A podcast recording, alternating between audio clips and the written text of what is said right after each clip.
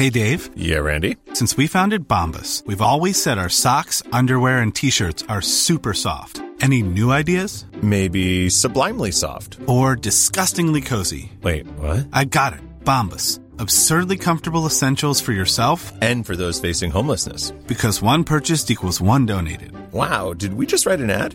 Yes. Bombas. Big comfort for everyone. Go to bombas.com slash ACAST and use code ACAST for 20% off your first purchase. Life is full of what ifs. Some awesome, like what if AI could fold your laundry? And some, well, less awesome, like what if you have unexpected medical costs?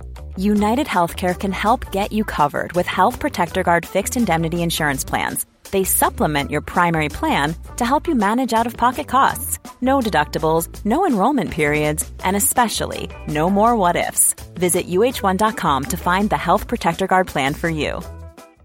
Ryan Reynolds here from Mint Mobile. With the price of just about everything going up during inflation, we thought we'd bring our prices down. So to help us, we brought in a reverse auctioneer, which is apparently a thing.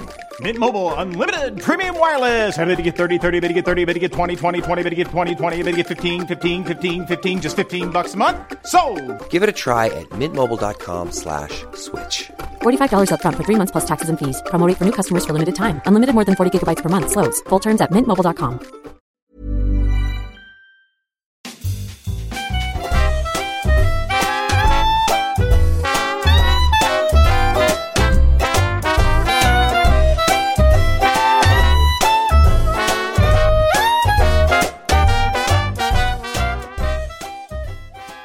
Nu sitter vi här igen. Lite mörker den här gången. Det är en liten så här mystisk belysning där vi, du och jag sitter, Leo. Så är det ju. Eh, vi, man önskar ju att eh, dagen till ära att vi hade kunnat sitta i ett blått rum. Eftersom vi ska prata om en blå klubb. Chelseas fina färger, får man väl ändå säga. Fast, man, eh, fast inte känner något mer än så för dem. Men, men eh, rummet är alltjämt grönt. Men vi ska prata om det blåa.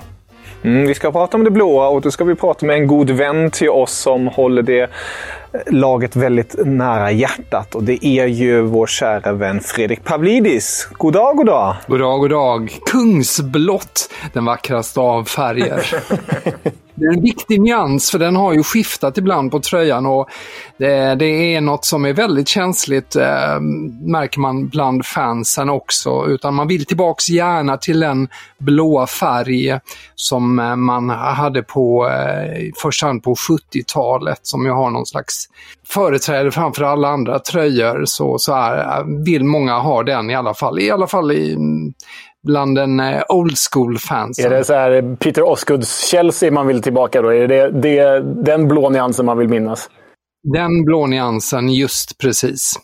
Ja, vi ska inte gå så långt tillbaka i tiden i dagens avsnitt. Vi ska nämligen prata om Chelsea-ikoner under Premier League-eran. Och som bekant började ju Premier League sin era i början på 90-talet.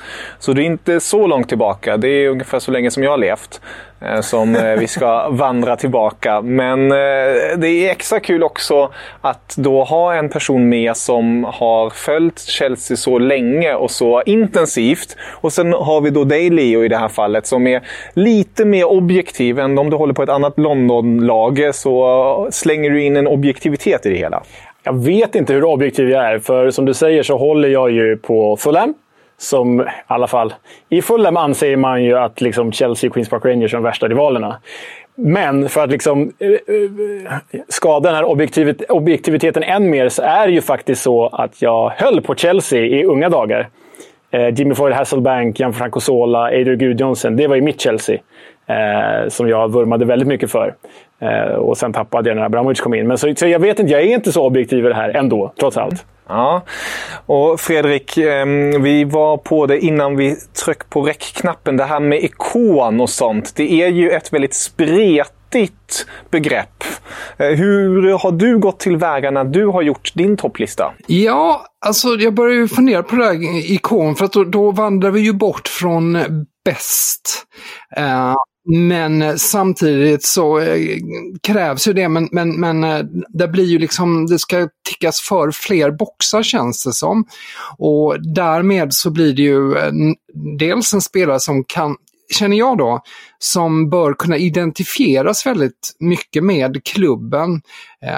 Jag kan bara bolla upp ett namn till exempel om man säger till exempel Marcel Desailly, fantastisk spelare i Chelsea. Men han är ju inte Chelsea riktigt. Han hade ju sina bästa år någon helt annanstans. Eh, och eh, det drar ju ner liksom betyget just det här fallet då. Eh, det ska ju gärna vara någon som är alltså liksom idolvärdig. Eh, och sen får de ju gärna då också, för att det ska vara en ikon, så känner jag också att, man, att det får gärna vara någon som är föredöme utöver spelare. Plus gärna har en bra kontakt med klubben eller fansen fortfarande, alltså en bra rela relation där. Ja. Jag tycker, det, jag tycker det sammanfattar det väldigt bra där, Fredrik. Jag, jag, jag hör ju redan på hur, hur du talar. Jag börjar tänka redan i, i, i vissa banor här. Eh, men misstänker att vi kanske kommer skilja oss lite ändå. Men vi, vi är klart inne på samma spår här när det, när det kommer. Jag har liksom eh, försökt väva in också lojalitet i det här begreppet och Eh, även betydelse. Det är klart att det finns spelare som du varit inne på som Desai som har haft stor sportslig betydelse men som ändå inte blivit en ikon. Och det här, det här begreppet ikon är ju så vitt och brett. Så det går ju att knö in nästan vem som helst. Kanske inte Marco Ambrosio eller Enrique de Lucas, men... men, men, men, men eh, du gräver riktigt djupt ner i lådan nu. Snyggt! Ja, ja men, eh, men eh, det går att knö in ganska många andra namn under här ikonstatusen. Så det här ska bli kul att gå igenom. Perfekta förutsättningar för att göra det här avsnittet känner jag. Och det ska bli väldigt kul att få höra era listor som vanligt. Tysk som jag är har ju ett par fina tyska bubblor bubblare eh, i lådan som jag hoppas på att kanske nämns. Vi, vi, får se under färdens gång om de kommer nämnas eller inte. Vi återkommer till det helt enkelt. Men som vanligt börjar ju gästen. Och det är ju du Fredrik. Ehm, vem har du på plats fem? Du börjar med plats fem här. Det har faktiskt varit den absolut svåraste därför att de fyra första platserna, när jag tänkt några varv, har varit eh, för mig ganska eh, givna. Men den femte är den som har varit kinkig för mig ska jag säga. Eh, där jag har då valsat runt med ett antal namn. Jag vet inte, de, vi kan titta på det kanske sen, vilka namn som hamnar utanför då. Eh, men Dels så hade jag en fråga här, vi pratade om fem ikoner.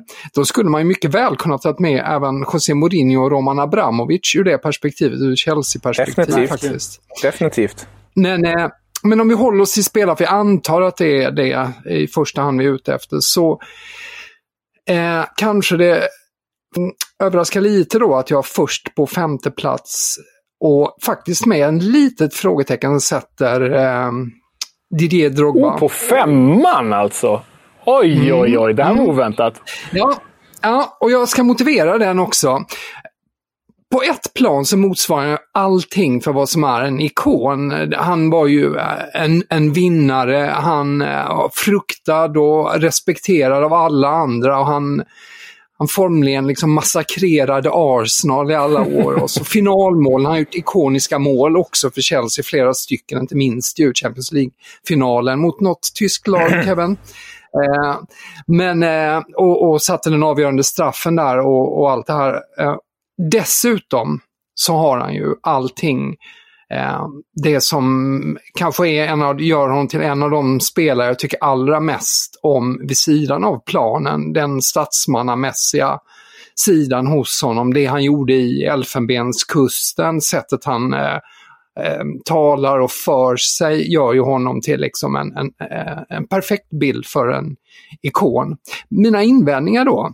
Jo, Didier Drogba är lite, ur ett Chelsea-perspektiv tycker jag, alltså den bilden har blivit lite skev eh, av eh, vad han egentligen åstadkom i Chelsea därför att han var inte så bra ofta. Eh, ofta så var han inte så bra som folk eh, har en bild av nu därför att han avgjorde mycket eh, stora finaler. Han var ganska illa omtyckt av Chelsea-fans länge. Jag var där när de spelade mot Manchester City och han blev eh, utbuad trots att han eh, fixade straffar därför att folk avskydde som han filmade, även i Chelsea-leden. Eh, och hans insats på planen fanns ju vissa grejer som, eh, som sammantaget över de åren gjorde att, eh, att jag, för mig så, eh, så uppfyller han inte alla kriterierna för att hamna allra högst på, eh, på den här listan, vilket jag tror han kan göra för många som ser honom utifrån. Dessutom hade han för mig också faktiskt en ganska stark association med eh, Marseille. Uh, som också är en sån här grej, liksom just att har man varit stor i en annan klubb också. Det, det, det är en parentes mm. just när det gäller honom för att han har ju en stark bild av att vara uh, en Chelsea-profil. Liksom, Men jag, jag, jag tar ändå ner honom dit just för att jag har andra alternativ som jag tycker är bättre. Ja, väldigt intressant här. Det är ju ett namn som jag tror de flesta ändå tänker sig på, på en pärlplats. Lea, du reagerade så i alla fall. Ja, men det gjorde jag ju definitivt. Ja, men det gläder mig ändå att, att det här är lite vad jag hade väntat med dig, Fredrik. För du är ju liksom, så som jag känner dig i alla fall, kanske tillsammans med Johan Orenius som vi tittar i sportjournalistbranschen, liksom en av de mest ja, men, ja, men mest tänkande fotbollsfilosoferna. Så. Oj, det var... Det, ja, men det, det gläder mig att du har vänt och vridit på det här. Jag blev ändå överraskad, vilket gläder mig ännu mer. Um, jag tycker att du har... Eh, jag, men så här, jag håller, eh, ja, du har ju tolkningsföreträde. givet att du har följt Chelsea långt längre än vad någon av oss har och eh, är så, är så liksom hardcore supporter också. Eh, jag tycker väl, och vi får väl återkomma till det, jag har ju Drogba. Drogba är med på min lista förstås. Kommer lite högre upp eh, här. Jag, jag, tycker, som man kan väl slänga in här i leken också, att jag tycker att han stod upp för klubben eh, både på och utanför planen på ett liksom, väldigt, som du är inne på, statsmannamässigt sätt. Men också lite så här burdust aggressivt sätt. Om vi minns Chelsea-Barcelona där med mm. övre bö och så “It's a disgrace! It's a disgrace!” mm. um, Och det var inte så omtyckt och populärt av omvärlden kanske, men jag som såg det då med några så här fortfarande slags Chelsea-ögon som jag ändå hade då lite grann. Jag, jag kommer ihåg att jag uppskattade det ögonblicket väldigt mycket från, eh, från Drogba. Men det är kul att du nämner det där med filmningen också. För det är väl så, här får du svara på frågan. För det här Chelsea som växte fram under Abramovic, eller som värvades ihop om man får säga så. Eh, blev väl det någon slags... Drogba var ju en av många spelare som liksom fick vara ansiktet utåt för en övergångsperiod för er Chelsea-fans. Alltså, jag menar, det finns ju det, det Chelsea som du kanske är uppväxt med, det var ju liksom inte alls det här som Drogba sen stod för egentligen. Alltså jag tänker att det var ett ganska hårtfört Chelsea och något helt annorlunda än det som Drogba spelade i.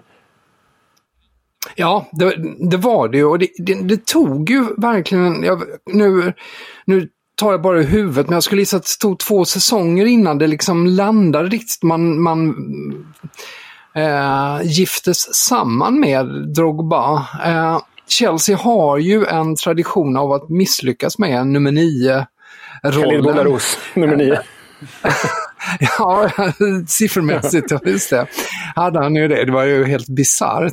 Men det har ju varit liksom, man har ju sina, när vi pratar ikoner med, med Peter Osgood och Kerry Dixon, som ju är de stora liksom nummer nio där tidigare. Och sen såg man, har man sett alla misslyckanden komma då med eh, Furlong och eh, Chris Sutton och Robert Fleck och allt sånt där. Så kom Drogba och levde inte upp till förväntningarna heller och så filmade han dessutom massa fansen eh, tröttnade på honom. Men sen hände, började ju liksom lossna och sen började man ju se en annan sida av honom och sen började han eh, avgöra för, för Chelsea. Så där växte ju liksom eh, på något sätt fram ändå den här eh, stora Drogba som jag tror utanför världen associerar väldigt, väldigt starkt med eh, Chelseas framgångar just den här eran. För han syntes ju så ofta i de här stora matcherna. Mm. Leo, det betyder att du inte har Drogba på din femte plats. Nej. Eh, jag har ju knött in den här spelaren rejält. För det här är ju egentligen, om vi liksom utgår från den definitionen av ikon som eh, du drog här alldeles nyss Fredrik, så passar den här spelaren inte in där på särskilt många av de eh, kriterierna. Men han står kanske för det mest ikoniska ögonblicket i Chelseas moderna historia. Oj, det är stora ord. Ja, eller liksom börja, han står för början på Chelseas moderna historia får jag väl säga. För googlar man det viktigaste målet i Chelseas historia så är det inte Drogbas nick mot Bayern München eller hans straffavgörande mot Bayern München i, senare i samma final. Och det är inte Lampards mål mot Bolton 2005 som innebär första ligatiteln på 50 år. Utan det viktigaste målet när man bara gör en enkel googling, det är ju Jesper Grönkjärs fullträff mot Liverpool 2003. Och därför har jag Jesper Grönkjär som femma på den här listan. ja, det är ju fantastiskt. Det är, det är roligt. Men vet, vet, vet, du vad, Leo? Jag, jag, jag tror att jag måste spräcka en myt Oj. här som lever väldigt starkt även inom chelsea ja, Det är ju dessa iskvitteringsmål, jag vet. Det räckte med, det ja. räckte med 1 jag vet. Ja. ja. Eh, men, Grönkärr är ju, um, har, har ju liksom en väldigt eh, speciell sorts, för han var ju väldigt uh, Eh, han var ju väldigt mycket fram och tillbaka och sånt här. Men sen gjorde han, han har ju fått stå för det här målet i alla år som då var det som ansågs, jag vet inte, han du fram dit innan jag avbröt, att det var det som eh, så att säga inom, inom citationstecken räddade Chelsea och gjorde att de inte gick under och Roman Abramovic kom in och köpte klubben. Det har, det har ju fått stå för det eh, på något sätt, även om det i själva verket hade räckt med oavgjort det mål som Exakt. Desai nickar in. Nej, men, nej, men det, och det, jag hade tänkt komma till det också, att det är ju Desai som faktiskt sätter den där viktiga kvitteringen. Det var ju så att det stod mellan Liverpool och Chelsea om sista Champions League-platsen, sista matchen på säsongen. Och Chelseas ekonomi under Ken Bates, hette han var, Fredrik, eh, dåvarande, dåvarande ja. ägaren, var ju så usel att det snackades ju om eventuell konkurs om de inte skulle nå Champions League. Och sen väljer Abramovic att köpa Chelsea för att de når Champions League och sådär. Och det är ju helt rätt att egentligen Desais kvittering som räddar det här, men det Grönkjärs mål gör är ju att det stänger det där mötet definitivt. Det här är liksom definitivt säkrat. Och sen Grönkjär i sig, nej det är ingen ikonisk spelare. Han var en halvhärlig ytter som inte hade liksom en slutprodukt i sig ordentligt. Förutom vid det här tillfället när han då sänkte eh, Liverpool. Så det är ju egentligen mer ett ikoniskt ögonblick än något annat eftersom att det här målet har fått klä skott för det nya Chelsea. Ja, men jag, jag älskar det, för det, det, är ett annat perspektiv på också vad som är ikoniskt. Så att eh, jag, köper det, jag köper det fullt ut, även om jag då i, med dem, jag målar med en, en bredare pensel när jag har eh, tagit ut eh, här på, eh, på listan så förstår jag med den här liksom eh, um, den här lite finare penseln när man hittar de där stunna så, så funkar den absolut. Det är ju liksom ett, det är ju ett så um, stort, speciellt ögonblick som liksom har levt sig kvar. Ja, det har det verkligen gjort. Och Grönkär, jag vet inte, han kanske kom in för att han är en personlig favorit också. Född på Grönland och spelade i så här härlig karriär. Ajax, Chelsea, Birmingham, Atletico Madrid, Stuttgart. Fotbollsnomad som ändå sätter avtryck, det gillar jag. Ja, Grönkär som är född i Grönland, det, det, det har ju ändå någonting också när vi pratar om namn. Men eh, ja, det var ett otippat namn som nämns på, på din lista, Leo. Vem hittar vi då på din fjärde plats, Fredrik? Ja, nu börjar vi komma dit där jag känner mig liksom eh, väldigt eh, övertygad om, eh, om platserna faktiskt. Jag har Eden Hazard på fjärde plats. Ah. Eh, det är ju trots allt eh, vad jag känner är kanske den bästa spelare Chelsea har haft. Stora orden då här, givet konkurrensen. Ja, ja. ja men, men om man ser till att det är en av få spelare som, eh, som var liksom när han var pikade och var världsstjärna på det sättet som han var under en del säsonger i Chelsea. Eh, han var en av de också få som har Jesper Grönkär i all ära, men som har liksom den teknik och den eh, eh, förmågan att liksom avgöra matcher eh, på egen hand genom sin finurlighet. Han går liksom i en linje från spelare som man hade förr i tiden, eller han hade som Pat Nevin, Charlie Cook, alltså den, den här lite kryddan som inte Chelsea alltid har haft, men där det också finns någon slags eh, Folk drömmer sig tillbaks till eh, 70-talet när det var Chelsea mot Leeds början av 70 Eh, och eh, Chelsea var liksom glamourlaget och eh, Leeds var arbetarlaget från norr, mm, hårda gruvarbetare och Chelsea hade var mer levde kvar från swing 60s och hade liksom de här som kunde göra någonting extra. Den nyansen finns i Chelsea även om det inte har varit den mest påtagliga under senare decennier. Eh, och Eden Hazard tog det här till en helt ny nivå tyckte jag och eh, um, han är otroligt eh, uppskattad i Chelsea fortfarande och eh, ja, ja, det, det, är bara en helt, eh, var en helt underbar spelare under sin tid i, i Chelsea. Ja, jag, jag, ringde ju Kevin häromdagen och frågade så här. Vad satte vi nu för definition på det här avsnittet? Var det topp fem ikoner eller topp fem bästa spelare? För det skulle kasta omkring det ganska mycket för mig. Och det är två ganska skilda definitioner, även om, i alla fall ja. om man synar dem liksom, längs sömmarna. Och hade det varit bästa spelare, ja, då, hade jag, då hade jag haft med Hazard på min lista och kanske till och med högst upp. Men när det kommer till ikoner, och det här är ju intressanta då utifrån och innanför perspektivet. För mig var liksom... För dig är han självklar på listan. För mig i ikonlistan, då var han ja, men nog inte ens topp 6 i alla fall. Nej. Så ja, men det, det, är intressant att höra. Som sagt, du har tolkningsföreträdet eftersom att du är supporten Men... Ja, det är inte nödvändigtvis, men, men, men det, det, är ju... Man, man kan ju liksom ha, man kan ha väldigt olika liksom infallsvinklar. Uh, Azar, han uppfyller ju liksom i många av... Uh, han var ju inte lika stark liksom personlighet på det sättet, men väldigt uh, kul typ en, en spelare både på och vid sidan av planen som, eh, som gav någonting utöver det som Chelsea hade under den tiden. Det vill säga att man hade robusta, starka spelare så var han någonting, någonting annat. Mm. Ja, kul. Eh, bra namn. Vad har du då? Ehm, jag ska ställa en fråga till dig först. Liksom, äh, följt Chelsea så nära och så länge. Men är Chelsea inte en av de klubbar som har liksom svängt i identitet kanske mest om man liksom räknar ett gäng årtionden bakåt? Du, du pratade om 60 och 70-talets liksom lirar-Chelsea. Och sen kommer det här lite 90-gritty Chelsea med lite hårdare spelare. Jag tänker tidigt mm. 90-tal. Och så blir det liksom flärdfullt igen slutet av 90-talet. Det är Schullit och det är Vialli och det är Sola. Ja. Och sen blir det liksom världs-Chelsea. Ja. Visst måste Chelsea vara en av de klubbar som liksom svängt mest identitet på så sätt.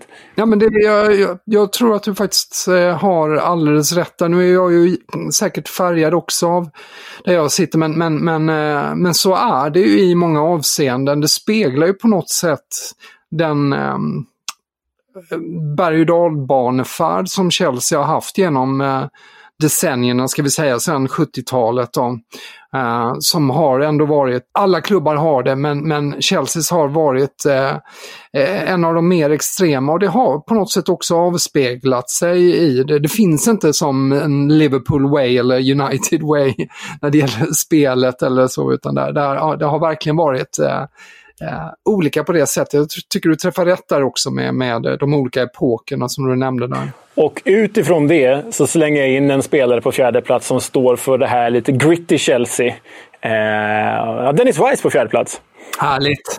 Och, och eh, nu säger jag, kommer jag säga det gamla Chelsea och det här är inte, inte 70-tals Chelsea utan det är ju tidiga 90-tals Chelsea. Men Wise förkroppsligade väl det Chelsea mer än någon annan. Liksom hårdför, arg, irriterande, stökig liten terrier på mittfältet som var en sån jäkla gnuggare och ledare och karaktär. Och han gör ju alltså 445 matcher på ett årtionde för Chelsea. Åttonde flest matcher i klubbens historia. Titlarna är ju inte avgörande när man pratar om ikon, men det bidrar ju. Och han vinner ju ändå i ett Chelsea som inte, som inte är ett topplag. Men han vinner ändå två fa Cup-titlar, en ligacuptitel, en cupvinnarcup, en supercup. Och det sjungs ju om honom än idag. Det här liksom, vad är det? Det är målet mot... Eh, Milan. Milan, precis. Exakt. Mm. Målet mot Milan, ja. Så, nej, eh, Dennis Wise är, eh, kände jag ganska tidigt att han bör vara en av de här ikonerna på i alla fall min lista. Ja, jag, jag, jag, har, jag har skäms nästan lite över att jag inte har med honom. Det var, jag, han var med... Eh, han, han är nummer sex på min lista om man, man säger ja. så. Jag, jag, vet att, eh, bara jag hoppas eh, David Fjell inte lyssnar på det här. För, eh, han, han, har honom säkert som nummer ett. Eh, och eh, jag, jag har också, den eran var väl kanske där, där jag var närmast eh, något, på något sätt Chelsea. För jag reste mycket då på dem och vet, på, eh, då var ju Wise under ett tag ledaren. Första gången när de spelade utomlands i, i, ehm, i uh, Europacup igen uh, när de var tillbaka 1995. Då var jag i uh, Jablonec Nadnis och såg dem mot Viktoria Zyskov. Såklart du träffade honom på ett hotell där. Det ligger ju någonstans ute i vildmarken nära polska gränsen. Man träffade honom på ett hotell och då var han ju liksom, han var ju allt för en då som, som Chelsea profilen. Liksom. Så att, eh, ja, det, det, du får mig nästan omvärdera min, äh, att, att jag inte tog med Wise där också. Ja, nu har han representerat i alla fall. Bra. Hey, I'm Ryan Reynolds. Recently, I asked Mint Mobile's legal team if big wireless companies are allowed to raise prices due to inflation. They said yes. And then when I asked if raising prices technically violates those onerous two year contracts, they said, What the f are you talking about, you insane Hollywood ass? F- So to recap, we're cutting the price of Mint Unlimited from $30 a month to just $15 a month. Give it a try at mintmobile.com slash switch. $45 upfront for three months plus taxes and fees. Promo rate for new customers for limited time. Unlimited more than 40 gigabytes per month. Slows. Full terms at mintmobile.com. Wow. Nice. Yeah. What you're hearing are the sounds of people everywhere putting on Bombas socks, underwear, and t-shirts made from absurdly soft materials that feel like plush clouds. Yeah, that plush. And the best part? For every item you purchase, Bombas donates another to someone facing homelessness. Bombas. Big comfort for everyone. Go to bombas.com slash ACAST and use code ACAST for 20% off your first purchase. That's bombas.com slash ACAST. Code ACAST. Even when we're on a budget, we still deserve nice things. Quince is a place to scoop up stunning high-end goods for 50 to 80% less than similar brands. They have buttery soft cashmere sweaters starting at $50, luxurious Italian leather bags, and so much more. Plus, Quince only works with factories that use safe, ethical, and responsible manufacturing. Get the high-end goods you'll love without the high price tag with Quince. Go to quince.com slash style for free shipping and 365-day returns. Men eh, Fredrik, nu kommer vi till pallplatserna som jag alltid så fint eh, säger det. Vem hittar vi på din tredje plats? Ja, en som är samtida på något eh, vis kan man. Eh, med Gianfranco Sola som... Eh, Ja, du, det är Sola. Åh, vad glad jag blir. Åh, vad glad jag blir. Ja, fortsätt. Ja, men han, han måste med därför att han var ju ändå den som... Ja, Det, det har väl, undrar om det har funnits en spelare som har varit mer älskad av fansen än vad Zola var. Ehm, och han innebar ju, jag var inne, jag var inne lite på det med Hazard, eh, att eh, med den typen av spelare som man kanske inte eh, då främst har hade associerat Chelsea med på under lång tid. Och då kom Sola och han, det han gjorde på planen och det han var vid sidan av med sin ödmjukhet och sin, eh, sin liksom blygsamma charm. Det, det, det, det var något otroligt stort. Sen gjorde han ju en del också ikoniska ögonblick, om vi ska gå in på det Leon, med, med dribblingen mot, eh, mot eh, Liverpool. Var det väl Carragher väl som han... Eh, Ja, och kla- klackmålet mot Norwich väl också. klackmålet mot Norwich när han lurade och sen när han lurade Julian Dixon och sådär. Det finns ju många sådana ögonblick. och Inte minst också att han satte målet mot Stuttgart när jag var här och kollade på eh, cupvinnarcupfinalen.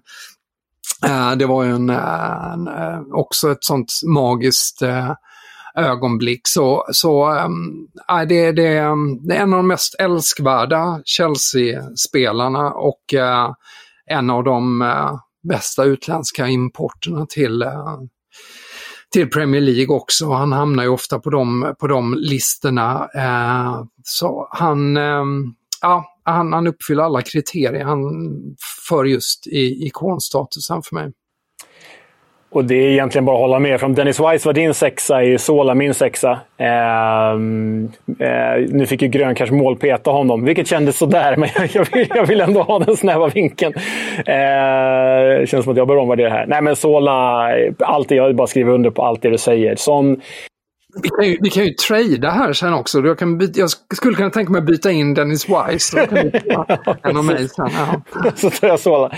Nej, men, eh, våra kära lyssnare, det är väl som så här i en kyrka att nämna en Arsenal-spelare här, men våra kära lyssnare vet att jag vurmar för Dennis Bergkamp lika mycket som jag vurmar för mina barn, höll jag på att säga. Men Sola är ju liksom artisten bakom honom i min bok. Det är, det här är en sån oerhört älskvärd figur, spelare och karaktär. Så nej, eh, spot on Fredrik.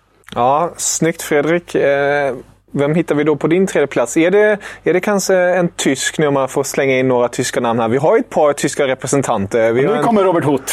Nu kommer Robert. Vi, vi har ju också en eh, fin André Schürrle som stod för ett hattrick mot ett Fulham i Chelsea-tröjan. Nej, nej. Jag vill bara föra till protokollet här att när jag var i mina tidiga tonår, så att jag var 13 år och liksom verkligen höll på det här gamla Hasselbank-Chelsea. Då sprang jag runt, alltså mina kompisar när vi spelade fotboll då, ute på, på gräset där vi bodde. De var ju spelare som Figo, och Rui Costa och Vieri och sådär. Jag var ju alltid Micke Forsell, vill jag bara föra till protokollet. ja, härligt. Hooters, får jag bara sätta det som en parentes. Hade vi gjort en kultlista på spelare så hade han definitivt varit en topp 10. Ah. Um, för han, uh, han um, det, det, fanns mycket roliga grejer med honom under hans tid i, i uh, Chelsea som uh, vi kanske får uh, tillfälle att återkomma till någon, någon annan gång. Men, men en, en kul spelare. Sen så, ja, ikon, nej. Han är lite begränsad kanske också som spelare, men, eh, ja. men, men man visste vad man fick av honom enkelt sagt. Och ja. Att han ändå har vunnit ligan med Leicester och, och Chelsea, det är, det, det, är rätt så galet. Man ja, efter. maxat ut sin karriär kan vi säga. Mm. Minst sagt. Minst sagt. Nej, men trean på min lista har vi redan avhandlat egentligen. Det är ju din femma Fredrik. Didier Drogba sätter jag mm. här. Och här har vi då det där utanför perspektivet du pratar om att det är, liksom, det är hans ansikte man ser framför sig när man pratar om Chelseas framgångar och Champions League-titlar och sådär. Jag vill bara lägga till en sak med honom. var att jag eh, tycker det är väldigt stort att ändå nå den status han nådde i Chelsea givet att han inte var den etablerade världsstjärnan som köptes in. Visst, han hade vunnit Uefa-cupen med Marseille Göteborg precis innan och gjort stor succé i ligan. Men han var ju liksom samtida som ett Chelsea som värvade färdiga världsstjärnor. Shevchenko, Crespo, Ballack. Och så är det den här mm. killen som kommer från Marseille och blir liksom, kliver före alla dem i kön. Det tycker jag är en jäkla tyngd i det också. Och det, där, ja, det, det, det, har du helt rätt i. Och där är ju också, apropå det här med, med, eh, med spelare som, eh, som kommer till Chelsea och eh, sen liksom blommar på riktigt där, det är ju inte så många egentligen. Alltså man, man, har ju köpt väldigt många dyra spelare som kanske har levererat och andra har inte gjort det. Men det är inte så många som liksom har fortsatt att växa Eh, när de har eh, kommit till eh, Chelsea, vilket eh, då Drogba gjorde efter en liten eh, halvdan start sådär. Men det, det, eh, utan det, det, har ju ofta varit liksom färdiga stjärnor eller men om vi tar som med, med Desailly och Schüldt, alla de här som kom, de var ju eh, de hade ju redan gjort sitt och var stora alternativt svåra spelare som bara liksom gjorde vad man kan förvänta sig för den dyra prislappen. Ofta har det varit så. Mm. Om vi då kliver upp på din andra plats Fredrik. Jag slänger in ett namn här och ser om jag, om jag tar det direkt. Som inte har nämnts ännu, som jag, som jag har tänkt på, är ju ändå en form av ikon. Och det är målvakten som de flesta ändå skulle vilja anse vara en av Premier League-erans bästa målvakter. Och det är ju Peter Cech. Hittar vi honom ja, på din lista? Nej, han är inte med på min lista. Han hamnar eh, också topp 10-lista. Gör han. Han har ju givetvis ett av de namn som han har bollat och som eh, har liksom tillfört en helt ny dimension för mig att, att känna liksom trygghet med en målvakt i Chelsea. Det har, hade inte hänt på jag var ändå, till och med jag var för ung för att ha upplevt liksom Bonetti när han var, och efter det så har det varit väldigt, väldigt mycket galna och eh, ojämna målvakter, även om de har men haft man, sin Man gillade väl Cudicini ändå? Cudicini gillade man absolut, men det var ändå inte den Nej. riktiga liksom, tryggheten. Det var en bra målvakt, inget, inget snack om det, men det var en helt ny dimension man upplevde med, med Peter Cech. Dessutom då eh, mycket som tilltalar med hans personlighet. Eh, hockeyspelare, trummis, allting det här. Det har varit mycket roliga grejer med honom och Eh, Trilling också va? Trillingar, just det, precis. Ja. precis det, det är med. Vilket ju då ska ha varit eh, bidragande orsak till, att, till den här huvudskadan han fick sades att Aha. trillingar har lite svagare, eller ofta eh, tydligen lite svagare eh, ben. Jaha, okej. Okay. Ja. Ah, jag, jag kommer ihåg att jag läste det där och då, kan vara något nytt, men, men jag har för mig att det var, var något sånt att, att det inte var ovanligt att de hade lite, lite svagare också. Mm, men då hittar vi inte check på din andra plats. Vem hittar vi där då istället? Där har jag eh, Frank Lampard. Mm. Uh, vi, där finns mycket säkert som uh, man utifrån kan jag tänka mig jag känner att uh, där har liksom hans uh, tränargärning kanske nästan svärtat lite perioden där. Jag tror inte någon känner så riktigt bland Chelsea support, i alla fall inte någon som varit med om den här eran med honom, där han var liksom den drivande kraften i så många år. Uh, med det han gjorde, han är ju bästa målskytten och allting och han har också gjort ikoniska mål som eh, det är oförtjänt eh, um, dåligt uppmärksammade målet på Camp Nou när han vänder sig om och svänger runt och eh, eh, vid kortlinjen och sen lyrar han in den i mål. Mm, som jag att vara ett turmål men eh, jag är helt övertygad om att det var med, med, med eh, avsikt. Och eh, sen så också där att han, han var ju liksom, jag nämnde tryggheten där när vi tog upp Peter Cech och eh, det, var ju, det är ju lite samma sak med Lampard, att han stod för en trygghet både i, eh, i spelet eh, och som en dynamo där och att han också vid sidan av planen var oerhört vältalig och det är han fortfarande. Och har liksom, även om han har gjort spelat i, dra på sig City-tröja sådär konstigt. Så, äh, så ehm, nej, han, eh, eh, han, han, han, får vara med där på pallplats. Bara kort inspel där, det där du nämnde med hans tränargärning. Jag kan ju nästan se det som en, en tvärtom-sak också. Att han trots att han vet om att ja, jag har inte det bästa rekordet som tränare just nu. Det här är kanske inte det smartaste draget om jag vill fortsätta min tränarkarriär. Men jag gör det på grund av kärleken till klubben och att jag vill finnas där och stötta dem. Även om jag kanske inte kommer uppnå någon större bragd, men jag finns där och jag vill, jag vill verkligen hjälpa, hjälpa laget i stort. Ja, nej, det, så kan man också se det. Och eh, jag har ju exakt samma andra plats Frank Lampard. Är bara, om jag tar i här det ni pratar om, att jag tycker bara det gör honom ännu större. Dels den här gentlemannamässiga, mm. nästan självupp, självuppoffrande saken. Lägga sig på offeraltaret bara för att liksom, föra Chelsea ut i någon slags, nu blir det inte säkerhet riktigt, men någon, någon lugn säsongsavslutning som det inte riktigt blev. Men och, som du nämner Fredrik, alltså, jag känner många Chelsea-supportrar och ingen tycker illa om Lampard eller att han är fel man på fel plats. Utan alla för, verkar föredra det här för något, för något annat risigt alternativ. Liksom. Eh, eller liksom alternativ utan skäl. Så det förhöjer ju bara hans ikonstatus. Att Lampard i, käll, i era källors ögon verkar han kunna gå på vatten och det, då ska han ju vara ett eller tvåan på sån här lista. Eh, och som du sa, flest mål i klubbens historia, fjärde flest matcher. Sköt ju liga till första ligatiteln under Abramovic till de där 2005. Äh, det är gentleman dessutom, så det är bara han ska vara med. Vem hittar vi då på din eh, första plats? Det känns ju som att det saknas en person eh, som vi inte nämnt ännu eh, i, i dagens avsnitt som kanske kommer nämnas nu. Jag heter ju Celestin Babayaro i chatten här som vi spelar in på.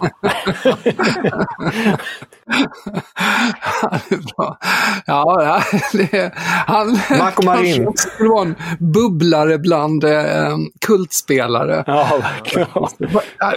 Bröt inte han handen också när han julade på, på, på med några, julade på semestern och där också. ska, väldigt, väldigt äh, lustig ja. spelartyp. Nej, det är givetvis John Terry och det som äh, inte går att komma undan och äh, som jag också personligen jag, jag känner att det är liksom, han, han, står för allt som var det nya starka Chelsea som växte fram och hade allt. Tryggheten, styrka, passionen vek aldrig ner sig. Det var allting där med Captain, Leader, Legend. Uh, han gjorde även uh, avtryck i landslaget. Uh, det, han har, har ju, ska man ha några invändningar så är det ju givetvis hans privatliv och eh, den här incidenten med Anton Ferdinand som kan vridas och vändas och många har ju väldigt svårt för honom, vilket jag faktiskt tycker också är, eh, har påverkat en del eh, människors bild av honom som fotbollsspelare. För oss var han ju liksom ansiktet utåt för, för liksom, han stod för allting som var, var Chelsea. Men han har, jag tycker han har blivit lite underskattad i England som spelare också. Om man jämför med hur han sågs på av eh, folk utomlands och av, av eh, andra spelare. Han var alltså till exempel med, nu vet FIFPro, den här eh, spelarorganisationen, han var med i deras årets lag fem år i rad, Ja, ja. 2005 till 2009. Och med rätta också. Med rätta ju. Ja, men det, det, det är verkligen en sån där eh, eh, grej som var väldigt talande just också för att han uppfattades som en oerhört bra spelare av andra. Medan i England så var det ju liksom ofta den här med rivaliteten med Rio Ferdinand och eh, som, som eh, då liksom skymde plus att folk inte gillar honom riktigt. Men, men eh, för oss var han, var, han var ju liksom, eh, han var ju vår, eh, vår ledare på alla sätt och vis. Det känns ju precis som du är inne på det, här, skuggan av just Rio Ferdinand och även Vidic. Det, det radarparet United, jag tänker på Chelsea då med Cavallo och, och Terry, det var ju Ja. också... Ja, Det var ju, det var ju två fantastiska, Exakt. men, men, men Rio Ferdinand, eh, han, inte, han var inte i närheten av Terry i min värld, eh, som varken som spelare eller eh, som ledare på det sättet. Jag vill bara slänga in här och fråga dig Pavlidis också. Ehm, för att du, du näm nämner ju Lampard och Terry här på, på toppen med, med all rätt, tycker jag personligen också. Men det är ju väldigt sorgligt att båda två på något vis inte avslutade sina karriärer i Chelsea. Terry, om jag inte helt missminner mig, gick ju till Aston Villa och du nämnde ju Lampard, han gick ju till, till City, var ju MLS där kort också eh, och gjorde ja, det där bytet New York och så. Ehm, hur ser du till det? För det, det, nu hade ju jag vet inte om man kan säga det, men Terry var ju väl utlånad också under, under sin karriär till Nottingham eller någonting sånt. Så att han var ju inte, kanske inte one man club, men nästintill one man club och alltihopa och hela den. Att man, att man inte på något vis avrundar i Chelsea. Ja, fast ja, ja, Terry, alltså att han lånades ut då var ju, var ju inget eh, konstigt. Nej. För då, han var ju jätteung då och eh, eh, han, eh, det, var- det var ju liksom inget som någon tänker på. Jag tror inte heller man liksom resonerar någonting eh, om eh, att han liksom fick något litet... Det, var- det var ju som att hans karriär redan var, var slut där. Så att, jag, jag skulle säga att det var, det var lite mer, eh, kändes lite knasigt med, med, eh, med Lampard då när han... Han gick ju till en rival också, Lampard. Han Ja. hamnade i en rival, vilket Terry... Terry var bara såhär, låt honom spela färdigt karriären om man vill det. Ja, precis. Det, det, den kändes underlig. Jag, jag tycker in, ingen av dem faktiskt, eh, Kevin, där riktigt har fläckats av det på det, på det sättet. Men, men jag, jag vet att där och då så upplevde jag och säkert många med mig lite märkligare när, eh, när eh, Lampard hamnade i City. Men eh, Leo, jag gissar ju på att du Ja, men det är kommer klart det är, klart det är. John Terry. Nej, men det är klart att det är John Terry. Och du har nämnt de här liksom, märkligheterna utanför planen med, mot eh, Wayne Bridge och där på flygplatsen efter 9-11. Och, ah, det finns ju liksom... Som person verkar han kanske inte vara härligast i världen, men nu pratar vi om en Chelsea-ikon och en spelarprofil. Och där är han ju oöverträfflig. Och jag tycker liksom han på något sätt symboliserar tre eror i Chelsea. Det är som att han liksom var en så här restprodukt av det gamla hårdföra Chelsea. Men han växte in i det här liksom artisternas Chelsea i slutet på 90-talet när han fick debutera. Och så blev han ledaren för det framgångsrika Chelsea. Uh, ja, han är, är odiskutabel etta, ska jag säga. Är det någon du saknar här, Kevin? Jag, jag tänkte alltså, det, det, där vet jag ju att jag är extremt subjektiv och det är ju inte riktigt eh, seriöst när jag slänger in mina, mina tyskar här i det här sammanhanget med tanke på vilka som, som har funnits. Men jag tänkte just, en Peter Cech tänkte jag på som jag nämnde tidigare. Jag tänkte också på en Ricardo Cavallo som på något vis eh, kändes som en riktig eh, ikonisk spelare med John Terry där när de började nå alla de här titlarna. Och sen finns det ju den här spelaren som alla ändå nämner när vi pratar om riktigt coola namn helt enkelt. Jimmy Floyd Hasselbank är ju också en Chelsea-spelare som, eh, som klingar upp i, i mitt medvetande som jag tänker kanske borde också diskuteras i det här sammanhanget. Eller vad säger du Fredrik? Ja, eh, Ricardo Carvalho tycker jag inte riktigt når upp till de här nivåerna. Däremot så håller jag med om Jimmy Floyd Hasselbank. Jag tycker det är ett bra namn att spela in i, i ett sammanhang av Chelsea-ikon. För det, det, den, eh, han, eh, han, har en, eh, han har en sådan status ändå på, på något sätt. Eh, Även om han då, dock spelade för Tvi Tvi Tvi Leeds United. så, eh, så, så har han ändå liksom, uh, han, var, han var väldigt, väldigt uh, uppskattad. Gjorde ju uh, något som då var ovanligt också, det här med ett, ett, ett sånt där, jag vet inte vad det heter, kanske du vet Leon, ett riktigt hattrick när man gör med vänster, höger och nick. Ja, precis ja. Uh, jag vet inte vad det kallas med en äkta hattrick. Men, Tröttäkta. Ja. Nej, men det, det, han är, um, Kevin, eh, Jimmy Floyd Hasselbank är en eh, sån eh, som kan placera sig bland bubblar men som inte riktigt når, når kanske upp till de höjderna som de spelarna jag känner som jag nämnde innan. Men, men cool, cool kille. Mm, och coolt namn. Ja, verkligen. Det, det, det, är det minst sagt. Riktigt roligt avsnitt tycker jag. Med mycket härlig historik, olika tankar. Man tänkte ju på förhand att det kanske skulle bli rätt så många liknande namn på ett sätt. Men jag tycker ändå att det blev ändå rätt så blandat och, och sen självklart i toppen. Det är svårt att undgå det här. De här två ikonerna i Frank Lampard och John Terry. Ja, men det var ju det vi sa innan vi gick in och spelade ja. in här. Så jag blir extremt förvånad om det inte är gemensam Lampard 2 och Terry 1. Och det är väl ingen person vid sina sinnesfulla bruk som skulle tänka något annat, tror jag.